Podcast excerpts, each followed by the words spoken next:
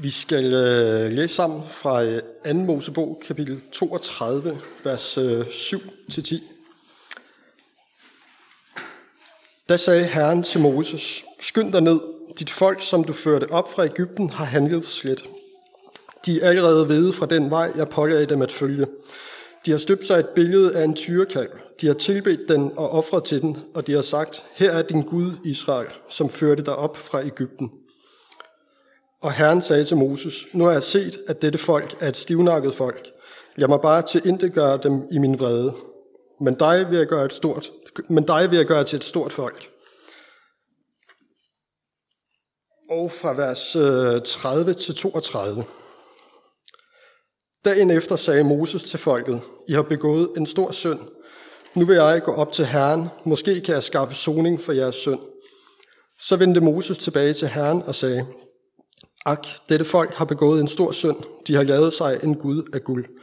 Gid du dog vil tilgive dem deres synd, men hvis ikke, så slet mig af den bog, du fører. Og så skal vi læse fra øh, Johannes åbenbaring, kapitel 2, vers 1-7. Skriv til englen for menigheden i Efesos. Dette siger han, som holder de syv stjerner i sin højre hånd. Han, som vandrer mellem de syv guldlysestager. Jeg kender dine gerninger og din møje og udholdenhed, og ved, at du ikke kan døje de onde, og at du har prøvet dem, der påstår at være apostle, men ikke er det, og har fundet, at de lyver. Du har udholdenhed og har døjet meget på grund af mit navn, og er ikke blevet træt. Men jeg har det imod dig, at du har svigtet din første kærlighed. Husk derfor på, hvorfra du er faldet, og omvend dig og gør de gerninger, du først gjorde. Ellers kommer jeg over dig og flytter din lysestage fra dens plads, hvis du ikke omvender dig. Men det fortrin har du, at du hader Nikolaiternes gerninger, som jeg også hader. Den, der har ører, skal høre, hvad ånden siger til menighederne. Den, der sejrer, vil jeg give at spise af livets træ, som står i Guds paradis. Hvis, øh, hvis det, vi skal høre på de næste øh, 30-35 minutter, det ikke giver nogen mening, så bare husk på det, vi lige sang navnet Jesus. Og der er kraft i det navn. Og der er ikke noget andet navn, vi finder frelse ved. Overhovedet. Det havde været let øh, at stå heroppe og skulle prædike i dag over det her tema, hvis øh, jeg selv havde været syndfri. Og hvis jeg kunne stå her uden og selv at have skyld med i bagagen og stå som synd over for Gud, så havde det været meget nemmere. Øh, det har jeg ikke. Jeg må stå her som, som en sønder over for Gud, og så må jeg forsøge at formidle øh, de tekster, som, øh, som der er til, til i dag. Øh, jeg, jeg er nødt til at sige, at jeg har gjort, øh, jeg har gjort en del tilløb til at, ligesom at komme i gang med den her prædiken i dag, fordi jeg har ry for at være øh, en lille smule firkantet øh, som person, øh, og også og se sådan meget sort-hvidt på nogle ting. Og øh, ikke kun i forhold til min forståelse øh, af Bibelen, men også øh, henne på min arbejdsplads, får jeg også af til skal ud for at, at være for sort-hvid og, at være for firkantet. Og øh, med de her tekster, øh, nu har vi allerede læst to af dem, men de tekster, der er til Folkekirkens tekstrække til i dag, øh, fra anden tekstrække, så er der en overhængende fare for, at jeg fastholder mig selv i øh, det billede, øh, i jeres opfattelse af mig. Men sådan må det bare være. Øh, jeg, jeg kender en præst fra dengang Tanja og jeg, vi boede i øh, Herning. Han boede ikke i Herning, han boede i Aarhus, men han hjalp os meget i vores valgmenighed dengang. Han hedder øh, Flemming Bots Christensen. Jeg ved ikke, om der er nogen af jer, der har hørt om ham. Han er pensionist nu, men han har øh, været sovnepræst i St. Pauls Kirke i, øh, i Aarhus i en menneskealder. Og han har to ting at sige, sådan meget kontant, om den tekst, vi skal læse lige om lidt fra Johannes evangeliet. Han kalder den to ting. Dels kalder han den tekst for de skarpeste ord af Jesus, vi overhovedet har. Og dels så siger han samtidig, at det er den mest ufør, udførlige undervisning om djævlen, vi har i hele Bibelen. Simpelthen. Lad os prøve at læse teksten sammen. Den står øh, både i jeres bibel. Hvis I har bibel med, så er det meget godt at finde, øh, finde teksten frem i bibelen, fordi Vi skal kigge lidt på nogle vers før teksten og så videre. Vi har jo god tid i dag øh, og ro til at, at dykke lidt ned i Bibelen. Ja. Jesus sagde til dem, Hvis Gud var jeres far, ville I elske mig, for det er fra Gud, jeg er udgået og kommet. Jeg er ikke kommet af mig selv, men det er ham, der har udsendt mig. Hvorfor forstår I ikke, hvad jeg siger? Fordi I ikke kan høre mine ord. I har djævlen til far, og I er villige til at gøre, hvad jeres far lyster. Han har været en morder fra begyndelsen, og han står ikke i sandheden, for der er ikke sandhed i ham. Når han farer med løgn, taler han ud fra sig selv, for løgner er han og fader til løgnen. Men jeg siger sandheden, derfor tror I mig ikke. Hvem af jer kan påvise nogen synd hos mig? Når jeg siger sandheden, hvorfor tror I mig da ikke? Den, der er Gud, hører Guds ord, men I hører ikke, for I ikke er Gud. Jøderne sagde til ham, har vi ikke ret i at sige, at øh, du er en samaritaner og besat af en dæmon? Jesus svarede, jeg er ikke besat af en dæmon. Jeg er derimod min far. Men I vandærer mig. Jeg søger ikke min egen ære. Der er en, der søger den, og han dømmer. Sandelig, sandelig siger jeg den, der holder fast ved mit ord, skal aldrig i evighed se døden.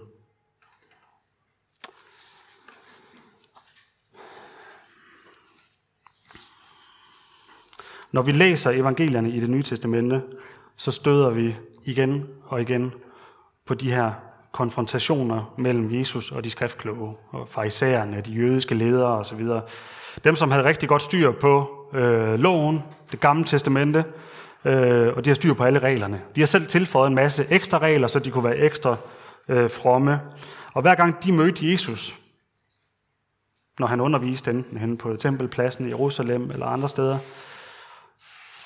så ville de altid udfordre ham. Prøve at se, om de kunne finde nogle fejl hos ham. Se, om, om de kunne få ham til at sige noget, noget forkert.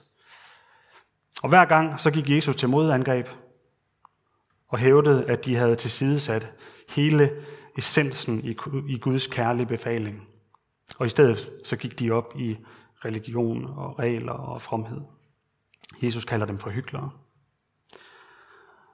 Og i dag der er retorikken virkelig spidset til voldsomt. Der bliver talt med hårde ord. Jesus siger til jøderne, de har djævlen til far, og jøderne siger, det kan du selv have. De kalder ham en samaritaner, det er underforstået en jødehader, og påstår, at han er blevet besat af en dæmon. Og Jesus siger tilbage igen til dem, I er djævelens børn. Så der bliver skudt med skarpt.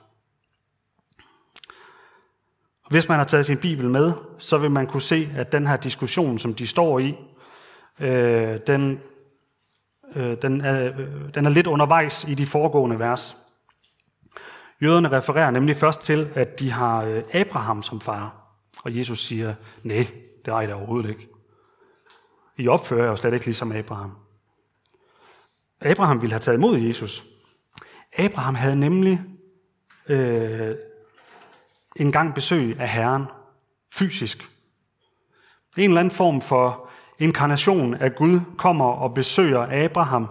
I kan læse om det i, øh, i 1. Mosebog, øh, kapitel 17 og 18, hvor at Gud besøger ham både første og anden gang.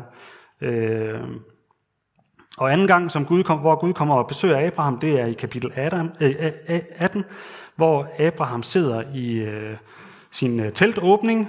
Det er ved Mamros ege, og det er på den allervarmeste tid af dagen.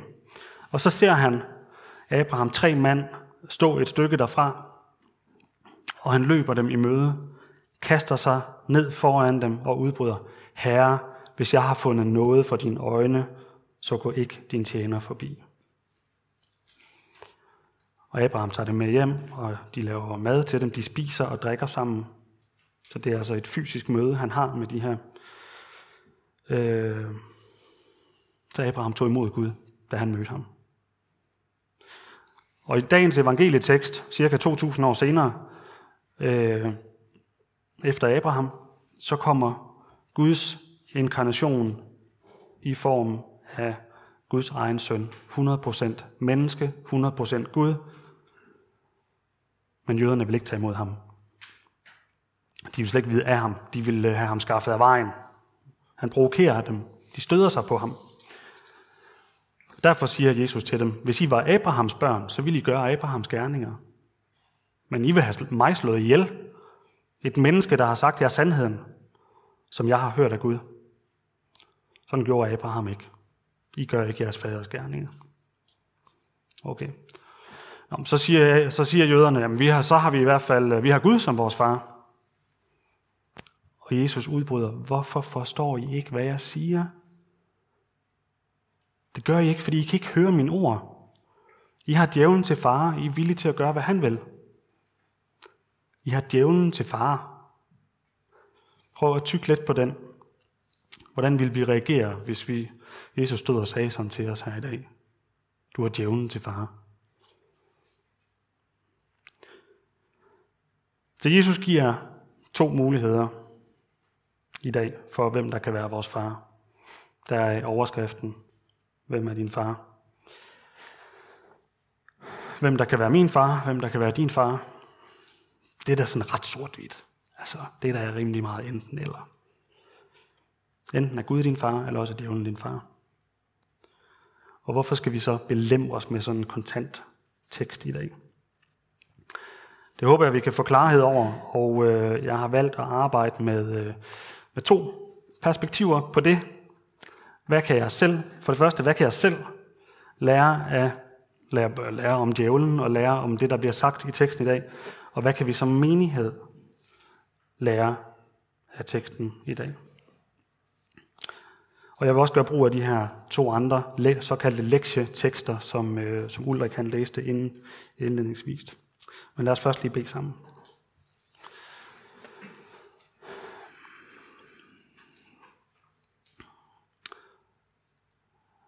Far i himlen, tak fordi at du har lovet at være til stede her sammen med os nu. Jeg beder dig om, at vi må have åbne hjerter for dit ord. Det er meget alvorlige tekster, vi skal igennem i dag, og jeg beder dig om, at, øh, at du vil ja, give mig frimodighed til at tale dem, og, og give os alle sammen frimodighed og åbne hjerter over for, for det, du vil lære os med de her alvorlige ord. Tak fordi, at øh, vi må være dine børn. Og øh, ja, jeg beder dig om, at du vil være nær hos os nu. Amen.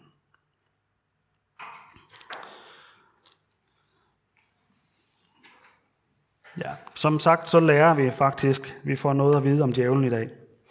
Udover at han bliver nævnt som en morder, der har myrdet løs på menneskeheden siden syndefaldet, så siger Jesus, at djævlen er en løgner. Han er fader til løgnen. Der er ingen sandhed i ham. Og øh, det kan vi faktisk godt lære noget af, hvis vi kigger lidt på djævlen. Øh, måske har du på et tidspunkt i dit liv oplevet, at det var svært at lægge sandheden på bordet. Måske har du stået i en situation, hvor at du foretrækker løgnen. Ikke, det behøver ikke at være det, vi kalder en lodret løgn, sådan en, der giver streger i panden. Det kan bare være øh, en lille løgn, der kan omdefinere virkeligheden, sådan så den passer til det, du gerne vil have. I Bibelen finder vi øh, første gang djævlen i aktion i træet med den frugt, som øh, Adam og Eva havde fået at vide af Gud, at de ikke måtte spise af.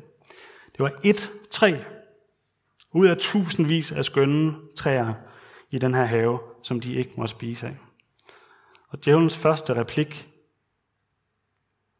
har Gud virkelig sagt, at I ikke måtte spise af træerne i haven? Kan I høre forvrængningen? Det er jo løgnen i den replik. Gud har jo ikke sagt, at de ikke måtte spise af alle træerne. Men lige det her træ, har Gud virkelig sagt, at I ikke må spise af alle træerne i haven. Eva er hurtig til at forsvare situationen, så hun forklarer slangen, ja, men det er, det er kun det her ene træ, vi ikke må spise af. Det må vi ikke røre ved, fordi øh, så skal vi dø. Og så kommer den lodrette løgn fra djævlen. Vist skal I da ikke dø. Som i, Gud han overdriver bare lidt. Og slangen arbejder videre med Adam og Eva. Gud ved, at den dag, i spiser af den, så bliver jeres øjne åbnet, og I bliver som Gud og kan kende, kende godt og ondt. Jeg ved ikke, om I kan høre den her trætrins raket, som djævlen han bruger. Har Gud virkelig sagt? Lige en kile ind i løgn. Lige prøve at skabe en lille mistillid. Overdriver lidt. Har Gud virkelig sagt det? Og så den der, vist skal I da ikke dø. Altså totalt disrespekt for Guds hellighed. Forvrængningen af Guds hellighed. Og så det tredje punkt, som I, Gud han vil jo bare holde jer nede. Han ønsker ikke, I bliver ligesom ham. Og dermed så bliver tilliden brudt. Djævlen har i et strategisk veltilrettet snuptag fået Adam og Eva over på sin side, så de har mere tillid til slangen, end de har til den Gud, der har skabt dem. Og som barn, der kunne jeg ikke, der kunne jeg ikke forstå, at Adam og Eva, de overhovedet gad at lytte til sådan en klam og ond slange. Altså, den visler og lyver og lokker dem i fordærv. Hvad er det for noget ondskab? Men helt ærligt, hvis vi kigger på, hvordan vi lever i 2024, så virker det jo ikke særlig ondt. Det virker da som en yderst moderne, kritisk, sympatisk personlighed, der gemmer sig i den her slange. En personlighed, der passer perfekt ind i 2024. Den stiller jo bare spørgsmålstegn ved Guds befaling. Hallo? Det er da meget normalt i vores moderne samfund, at vi bare skal stille spørgsmålstegn, eller vi skal stille spørgsmålstegn ved Guds ord og Guds befalinger. Så vi ikke skal lade os begrænse af befalinger. Det kan være befalinger til, hvordan vi skal leve som kristne, befalinger øh, om, øh, hvordan vi skal forholde os til det kristne ægteskab. Det billede, som Gud tegner i Bibelen af det kristne ægteskab. Det kan være befalinger til, hvordan vi skal leve sammen som menighed. Kommer jeg tilbage til om lidt. Det kan være befalinger om, hvordan vi skal behandle vores medmennesker, venner eller fjender. Det kan også være befalinger om, øh, hvordan vores syn på sex og køn, samkønnede relationer.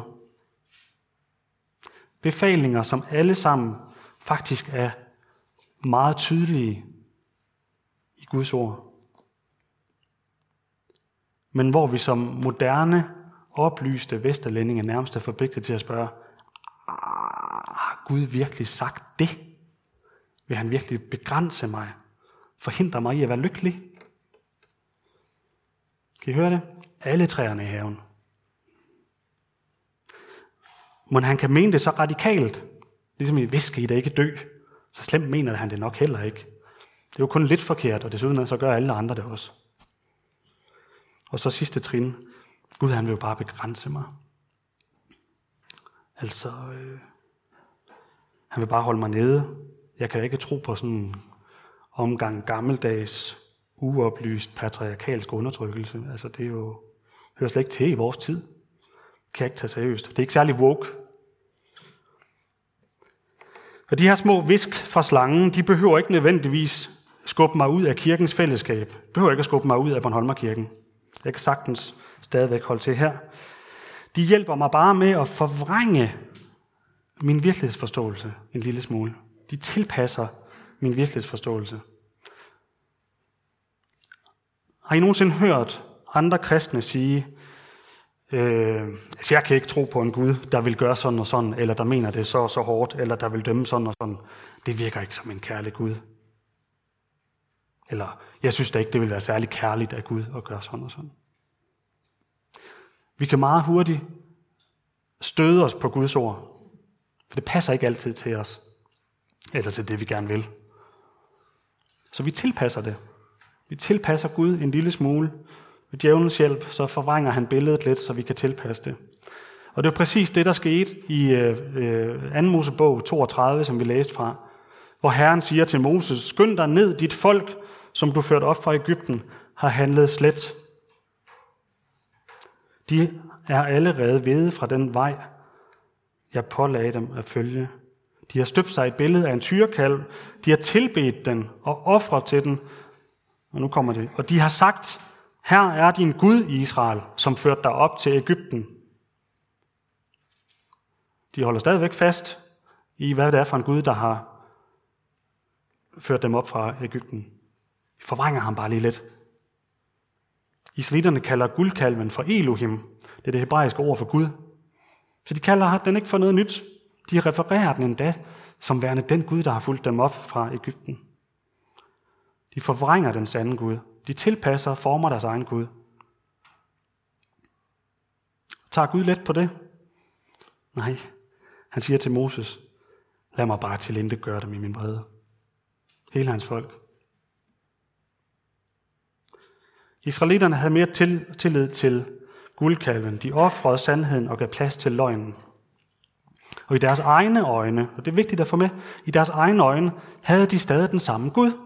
De havde bare tilpasset ham lidt. Men i praksis, så havde de valgt en anden Gud. En afgud. Og djævlen, djævlen elsker, når han kan forvrænge vores gudsbillede og få os til at afvise Guds ord. Fordi det støder os, eller fordi det farver os. Og det er meget hårdt, men intentionen fra Jesus i dagens tekst, den er kærlig. Jesus vil os det godt. Han elsker os. Og han slutter den her undervisning med at sige, sandelig, sandelig siger jeg, den der holder fast ved mit ord, skal aldrig i evighed se døden. Det betyder ikke, at vi ikke skal dø læmeligt fra den her jord, men det betyder, at, når, at vi har evigt liv, når vi holder fast ved hans ord. Men det betyder desværre også, jævnfør det vi lige har gennemgået, at hvis vi afviser hans ord, så holder vi fast ved fortabelsen i stedet for.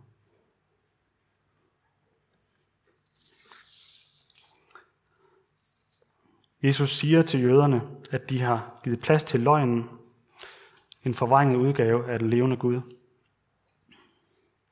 Og lad os prøve at se på det andet perspektiv.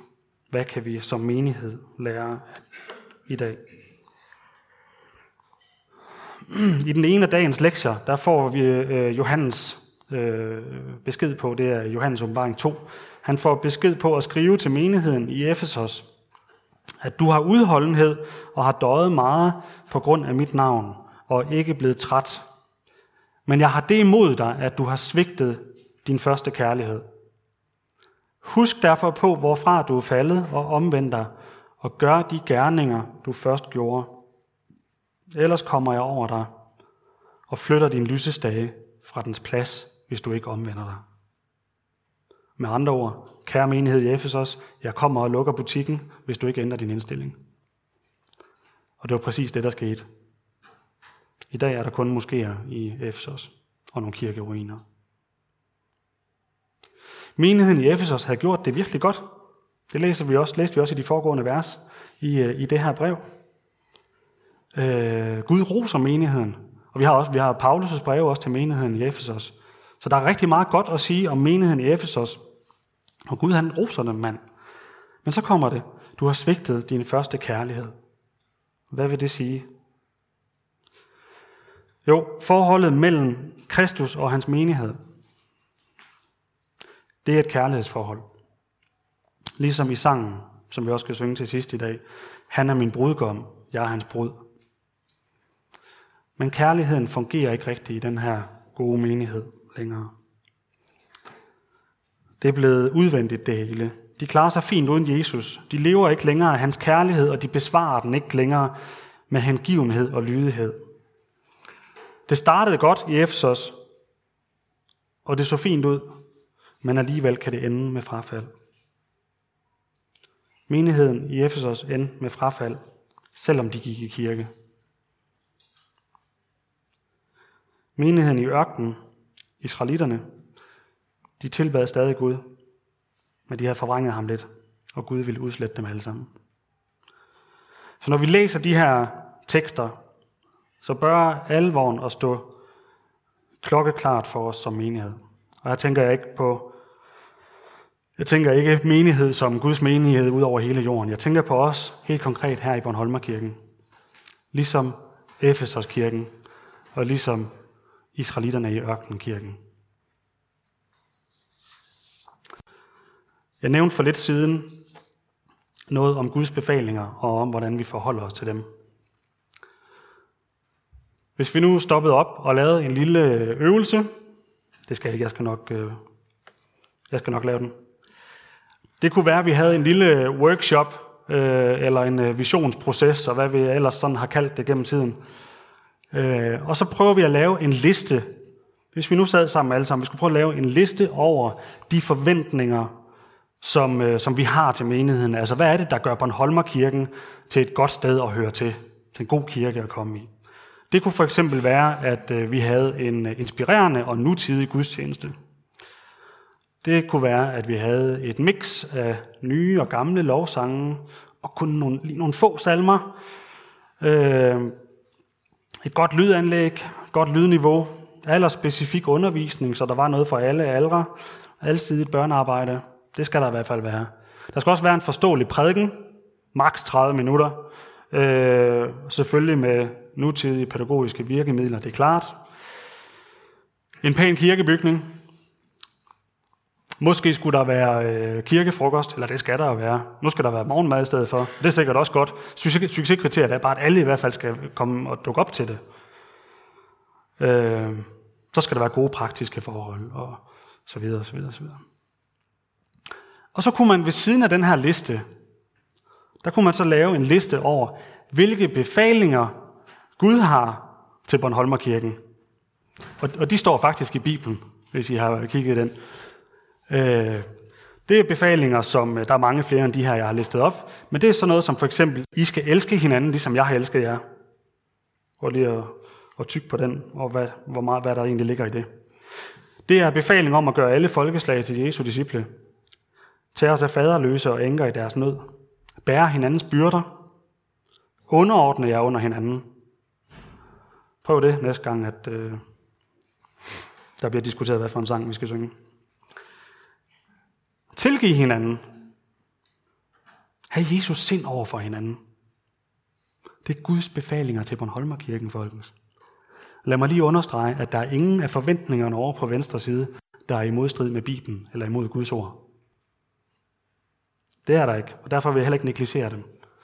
Men jeg vil spørge lidt omvendt. Hvad ville være værst?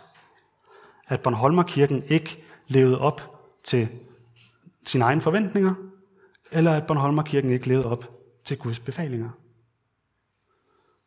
Det er ikke noget, I skal svare på. Det er bare sådan et retorisk spørgsmål, I kan tænke lidt over, når I kører hjem. Forestil dig en gang, at øh, du er taget på restaurant, og du har bestilt en stor bøf, og beklager, hvis der er nogen veganere til stede. Du sidder ved bordet og venter 20-30 minutter, og øh, er rigtig, rigtig sulten og glæder dig til din bøf. Og så kommer tjeneren og serverer for dig en stor portion spaghetti. Og tjeneren gør stort nummer ud af at fortælle dig, at det her det er den bedste spaghetti i øh, hele byen. Du får ikke noget, der er bedre. Men det var bare ikke lige det, du havde bestilt. Du har bestilt en bøf.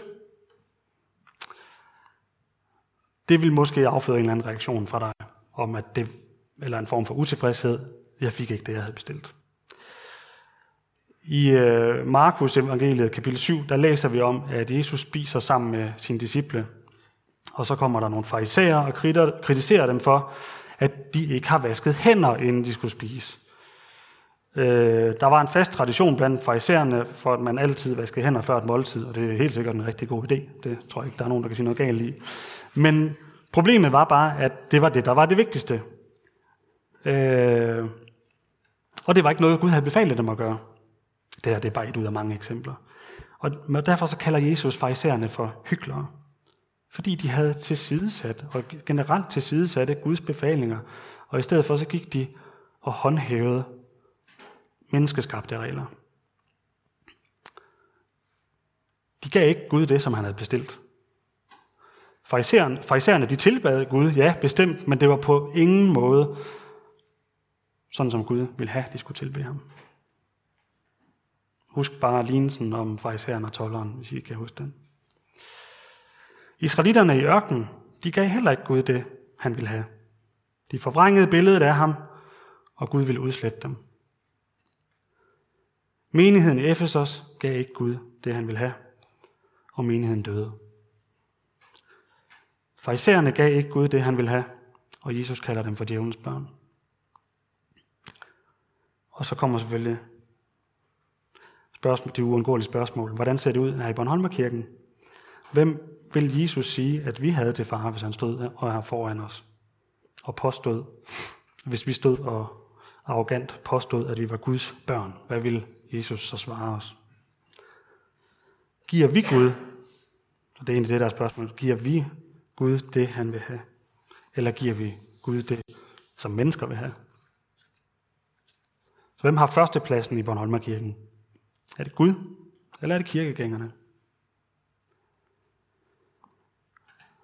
Hvad ville Gud have sagt til Johannes, at han skulle skrive til menigheden i Bornholmerkirken, hvis vi havde været med i Johannes åbenbaring? Der er en amerikansk præst, der hedder Francis Chan, som går virkelig meget op i det her spørgsmål.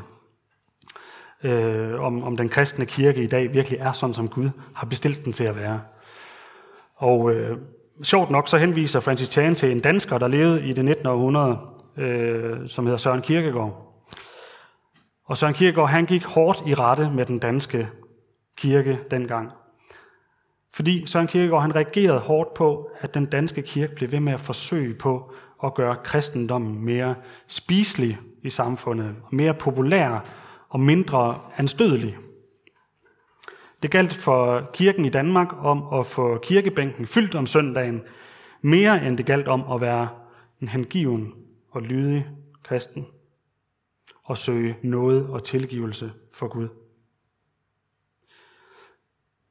Derfor så sagde Kirkegaard, at hvis vi fjerner det anstødelige fra kristendommen og forsøger at gøre det hele sjovere og nemmere for folk, så er vi at regne for det, han kalder søndagskristne, der har reduceret gudstjenesten til en interessant formiddags underholdning. Øh, menigheden i øh, Korinth, i, øh, som vi kan læse om i øh, 1. Korinther 7. Menigheden i Korinth vil have Paulus til at være lige så øh, smart og veltalende som mange af de andre prædikanter, øh, der kom på besøg øh, i Korinth, som, som, som de nød at lytte til. Korintherne, Korintherne søgte stor menneskelig visdom hos Paulus. Men Paulus han gav dem det modsatte. Han holdt med fuldt overlæg sine ord, enkle, fordi han ville ikke stå i vejen for korsets magt. Francis Chan han skriver, det er hans eget citat, hvis folk ikke vil høre hyrdens stemme, altså Jesus stemme, så må vi lade dem fare vild. Lad være med, skriver han, lad være med at kalde dem med din egen stemme. Brug hyrdens stemme. Kald på folk med hyrdens stemme, med Jesus stemme. Når vi læser om de første menigheder, de første kristne menigheder i apostlenes gerninger, så får vi øh, indtryk af et fællesskab, som man bare gerne vil være en del af. Og man får ikke nogen fornemmelse af, at der har været behov for at fremmane øh, oplevelser, eller øh, have kendte mennesker til at komme og sige et eller andet, eller at der har været nogen avanceret strategi for, hvordan man skulle lokke folk til. Der står bare om dem, at de holdt alle i enighed fast ved bønden. Og at de holdt fast ved apostlenes lære og fællesskabet. Ved brødets brydelse, det er det, som vi kalder for nadveren, og ved bønderne. Så det vi kan spørge os selv om, det er, hvad holder, hvad holder vi fast i?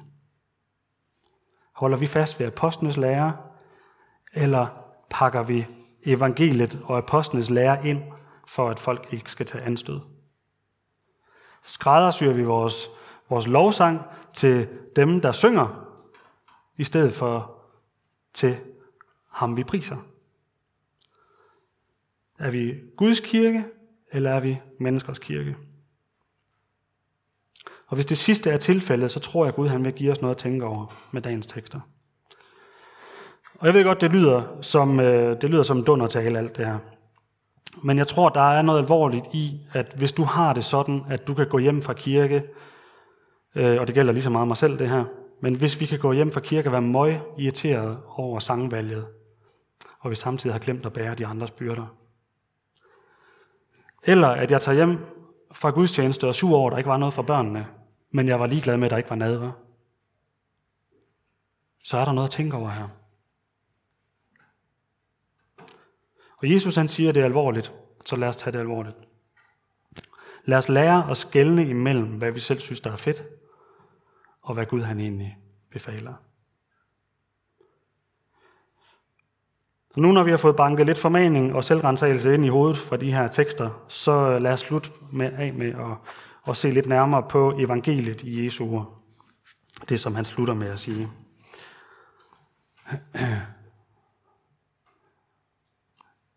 Hvor Jesus han siger, sandelig, sandelig siger jeg, den, der holder fast ved mit ord, skal aldrig i evighed se døden. Det, der skete i Edens have, det var, at der lykkedes djævlen med løgnen. Han forvrængede Adam og Evas billede af Gud, og lige siden har der været problemer. Krig, død og ødelæggelse og sygdom. Løgnen ødelagde Guds skaberværk. Da løgnen vandt i, død, i Edens have, der kom døden ind i verden. Da Jesus gav sit liv på korset, kom livet ind i verden. Det evige liv. Da Jesus døde på korset, gik sandheden i døden for at knuse djævlen og løgnen indenfra. Jesus siger, at han er sandheden. Og det er evangeliet. Men afviser vi Jesus, så lever vi i den virkelighed, at døden har magten. At livet slutter en dag. Og det er løgn. For Jesus har overvundet døden. Hos ham er det evige liv. Men det kræver, at vi holder fast ved hans ord og hans befalinger. Hvis vi holder fast i os selv, så ender vi i samme kategori som farisæerne. Og Jesus siger til dem i dag, at de har djævlen til far. Og det er altså hårde ord, men det er Jesus, der siger dem. Og det er fordi, at de ikke vil sandheden. Husk, at Jesus siger, jeg er sandheden, vejen og livet. Rigtig rækkefølge af vejen, sandheden og livet, undskyld. Hvis de dog bare vil høre på Jesus, når han fortæller sandheden. Derfor spørger han dem, hvem af jer kan påvise en synd hos mig? Ikke som I kommer og se min fromhed, men mere som i, hvis nu jeg havde gik rundt og lavet en masse lort, så fair nok, at I ikke tror på, hvad jeg siger. Men prøv nu at se, hvad jeg har gået og gjort de sidste tre år i blandt jer. Og læg det til grund for, at det passer, det jeg siger. Så han er frustreret. Hvorfor forstår I det ikke? Hvem af jer kan påvise en synd hos mig? Så konkluderer han, grund til, at de ikke forstår, det, forstår ham, det er fordi, de ikke kan høre det. De har ikke sandheden. Men så siger han, den, der er Gud, høre Guds ord. Og deri må vi finde trøsten i dag. Det er i hvert fald der, jeg finder trøsten i det her ord til i dag. At hvis jeg hører Guds ord, hvis du hører Guds ord, hvis du hører Jesus, så har du også Gud til far. Vi er jo blevet døbt til at være Guds børn, husk på det. Men hvis vi ikke holder fast i hans ord, hvis vi ikke holder fast i Jesus, i navnet Jesus, så sniger løgnen sig ind. Stille og roligt. Forvrænger vores billede af Gud. Ligesom med israelitterne i ørkenen, ligesom menigheden i Efesos. Og derfor siger Jesus, hold fast i mit ord. Den, der holder fast ved mit ord, skal aldrig i evighed se døden. Så lad os derfor huske på det løfte og den gave, vi har fået, at når vi blot holder fast i ordet, så har vi det evige liv. Og så kan vi også gøre, som, som øh, menigheden i Efesos bliver opfordret til, som der stod, og gør nu de gerninger, du først gjorde. Dengang de var nyomvendte, dengang de var, hvor at, at de gerninger, det gerninger, der flyder ud af et liv i kærlighed, dem, der kommer helt af sig selv, når forholdet til Kristus er levende. Så må det være vores inspiration og motivation, når vi tjener hinanden her i Bornholm Kirken. Amen.